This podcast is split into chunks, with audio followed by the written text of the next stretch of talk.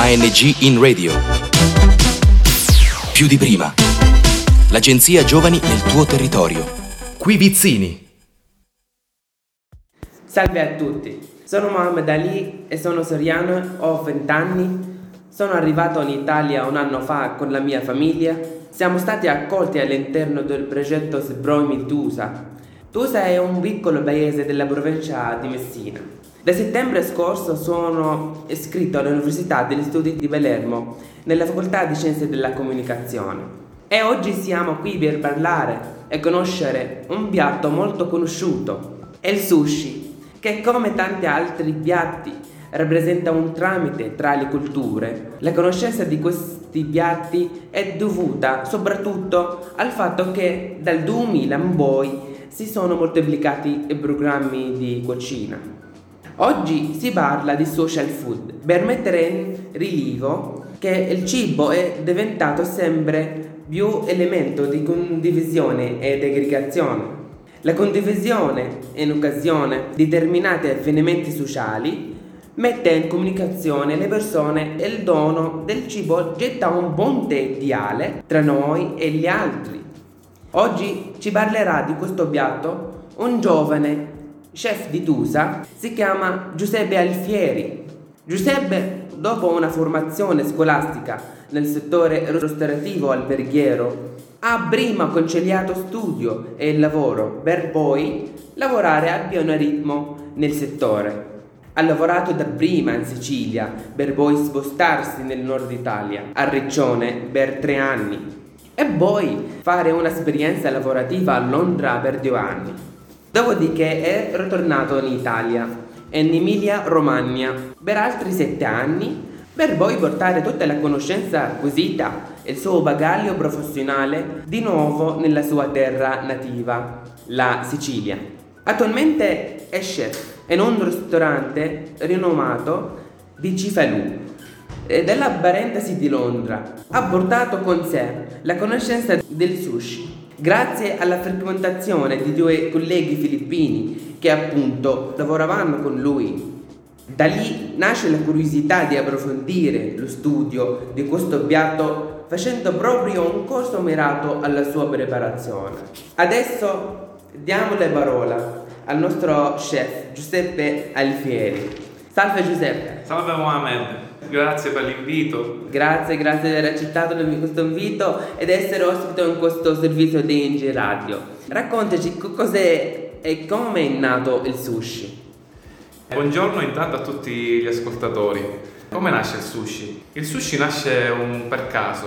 Siamo nella città di Tokyo, le sue origini risalgono al IV secolo e in questa zona del Giappone era molto diffuso un metodo di conservazione del pesce. Questa tecnica fu introdotta in Giappone dai cinesi insieme alla coltivazione del riso. In cosa consisteva? Eh, dopo essere stato eviscerato e salato, il pesce veniva posto in mezzo al, del riso cotto, la cui fermentazione aumentava l'acidità dell'ambiente dove si trovava e ne permetteva una conservazione più lunga nel tempo. Il pesce all'interno di questi strati di riso e eh, sale veniva lasciato fermentare per un periodo che andava da 1 a 3 anni. In un primo momento il riso veniva eliminato, poi si cominciò ad assaggiarlo insieme al, al pesce e da qui appunto nasce la prima forma di sushi diciamo che eravamo allo stato embrionale del piatto. Importante dire che in quel tempo, in mancanza del frigorifero e del ghiaccio, il pesce era marinato con della salsa di soia e poi accompagnato con una salsa verde chiamata wasabi. Questa salsa deriva da una pianta tipica giapponese che è della stessa famiglia del ravanello. Questa salsa è molto piccante. e veniva appunto abbinata al pesce per coprire gli eventuali odori sgradevoli perché come detto in precedenza non avendo il frigorifero non sempre il pesce era freschissimo quindi questa salsa veniva usata per coprire i sapori ma anche perché ha delle proprietà antiossidanti e antibatteriche.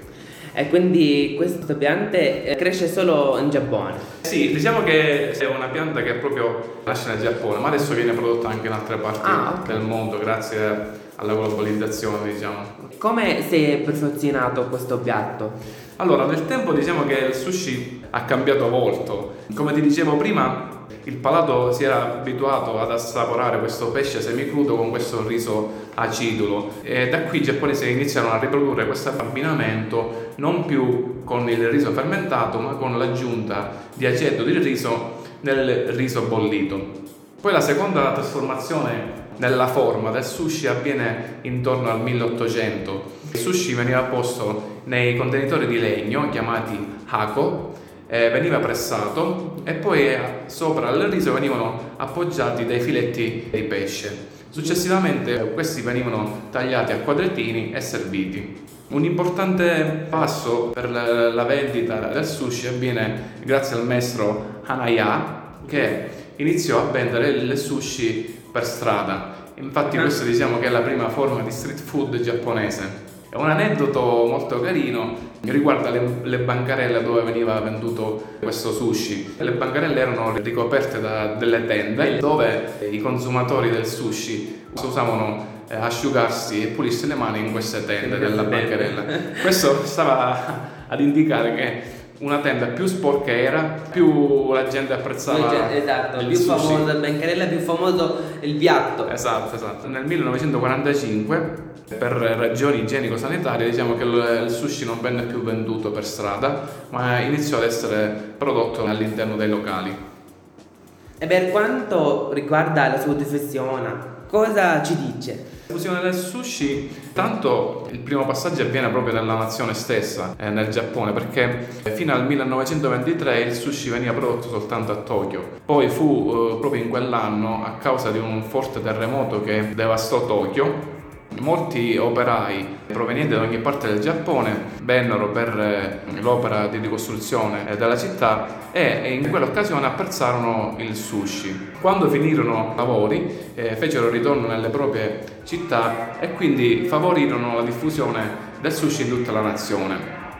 Poi un'altra svolta determinante nella storia del sushi avvenne nel 1958 quando il maestro Yoshiaki pensò di rendere il sushi accessibile a tutti perché fino a quel momento il sushi diciamo che era un, um, un piatto di nicchia solo per pochi. Così ebbe un'idea geniale, all'interno del suo ristorante inventò dei nastri trasportatori che venivano posti davanti al bancone dove sedevano i clienti. Questi nastri facevano ruotare piattini con il sushi e i clienti sceglievano quale prendere a loro piacimento. Diciamo che questa forma tuttora è in uso in Italia e nel mondo. Questa, questa forma ebbe molto successo a tal punto che il maestro Yoshiaki riuscì ad aprire in tutto il Giappone più di 250 ristoranti in pochi anni.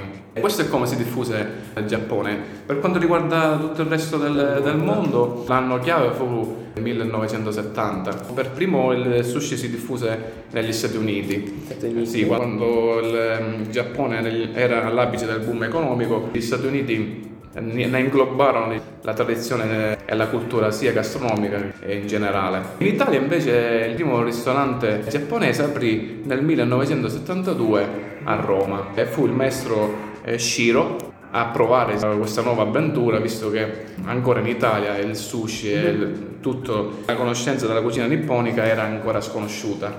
Sì. Però diciamo che infatti gli dettero ragione perché subito dopo riuscì ad aprire un secondo ristorante a, a Milano. Per quanto riguarda Tusa, il nostro territorio, hai avuto un modo di fare o pre- presentare questo piatto? Sì, negli anni precedenti, insieme ad un mio amico proprietario di un locale a Castel di Tusa, abbiamo fatto delle serate a tema sushi. E nello specifico erano per i sushi eh, dove proponevamo alcuni pezzi di sushi abbinati a, ad un cocktail e devo dire che abbiamo riscontrato parecchio successo, mm. infatti abbiamo ripetuto le serate più di una volta perché la gente ha apprezzato. Bellissimo, interessante. Esiste un'unica ricetta o ci sono altre varianti di questo? Piatto. Per quanto riguarda la ricetta in sé, diciamo che il procedimento è abbastanza standardizzato. Quello che può variare è la percentuale di aceto che andiamo ad aggiungere al riso. Le varianti sono diverse e hanno dei propri nomi in base alla tipologia di rotolo e agli ingredienti che andremo a mettere all'interno, ma i nomi dei sushi li andiamo a vedere dopo. Intanto ti spiego il procedimento della cottura del sì. riso. Il primo passaggio da fare è lavare il riso sotto l'acqua fredda affinché eh, togliamo tutto l'amido eh, in eccesso presente nel riso. E questo perché si fa? Perché a noi non serve avere un riso compatto, legato, sì, ma i chicchi devono essere eh, sgranati, ogni chicco deve essere a sé. È importante però non dimenticarsi che la cottura deve rimanere al dente. Quindi dopo averlo sciacquato eh, viene fatto sgocciolare e asciugato. Poi si procede con la cottura. Il riso viene messo in una pentola con dell'acqua fredda, mm. viene posta sul fuoco e cotto per 15 minuti col coperchio. Dopo 15 minuti eh, viene tolto dal fuoco e viene fatto riposare sempre col coperchio per altri 10 minuti. Contemporaneamente in un altro pentolino andremo a fare una miscela di zucchero, sale, sake e aceto.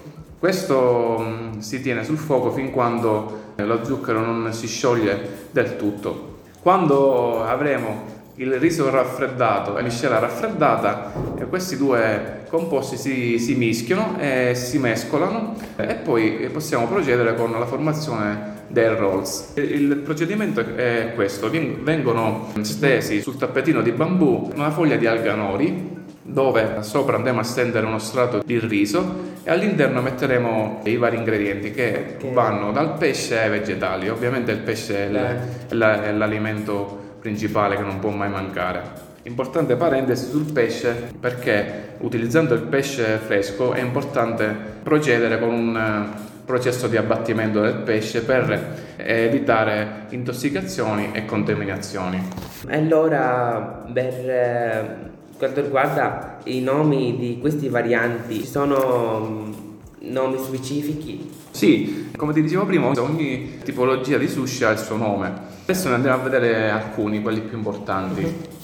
Allora, quelli più importanti diciamo sono i più conosciuti, sono il futomaki, che eh, significa rotolo largo, che è un rotolo con l'alganore all'esterno, alto 2 cm e largo 5 cm, con all'interno dai 2 ai 3 elementi. Poi abbiamo l'osomaki, che significa rotolo sottile, eh, che è il rotolo più piccolo, con all'esterno l'alganori e poi con un solo elemento all'interno, che principalmente è il pesce. Poi abbiamo l'uramaki, che significa rotolo interno, che è l'unica variante in cui l'alga viene messa all'interno uh-huh. e non all'esterno.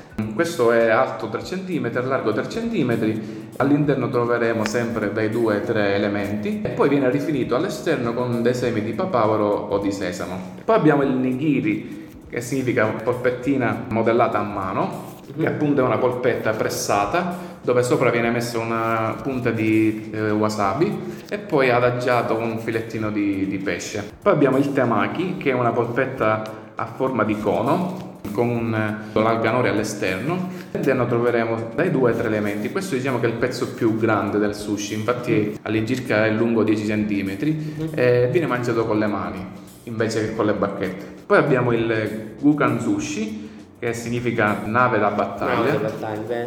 Che è una piccola polpettina circondata da una striscia di alganori e riempita con della tartare di pesce o uova di pesce. Bello, bellissimo. Tutto riguarda i nomi di varianti riguardano eh, alla lingua giapponese. E per quanto riguarda questi nomi, sono rimasti invariati in tutti i paesi dove questo piatto si è diffuso? Sì, sì, diciamo che il nome è uguale dappertutto, sia che tu consumi il sushi in Italia o in Australia o a Parigi, il nome della tipologia è identificativo, cioè se tu mangi il futomaki in Italia troverai il futomaki eh, in America e a Parigi, il nome diciamo che è nome proprio diciamo. Eh, è come se tu mangiassi la pizza margherita in Australia o in Francia, il nome è sempre quello. Assolutamente è stato bello e interessante parlare di questo piatto giapponese. Abbiamo imparato molto. Grazie per eh, le informazioni ricche e le spiegazioni ci ha informato. Grazie ancora per essere stato con noi. Grazie Mohamed, grazie a te grazie, per l'invito. Grazie, grazie a te, grazie a lei. Anche soprattutto grazie agli scaldatori di NG Radio per la loro cortese attenzione. E arrivederci. Arrivederci, grazie. ANG in radio. Più di prima. L'agenzia Giovani nel tuo territorio. Da Vizzini è tutto. Progetto finanziato dal bando ANG in Radio più di prima di Agenzia Nazionale per i Giovani, grazie ai fondi del Dipartimento Politiche Giovanili ed il programma europeo Erasmus ⁇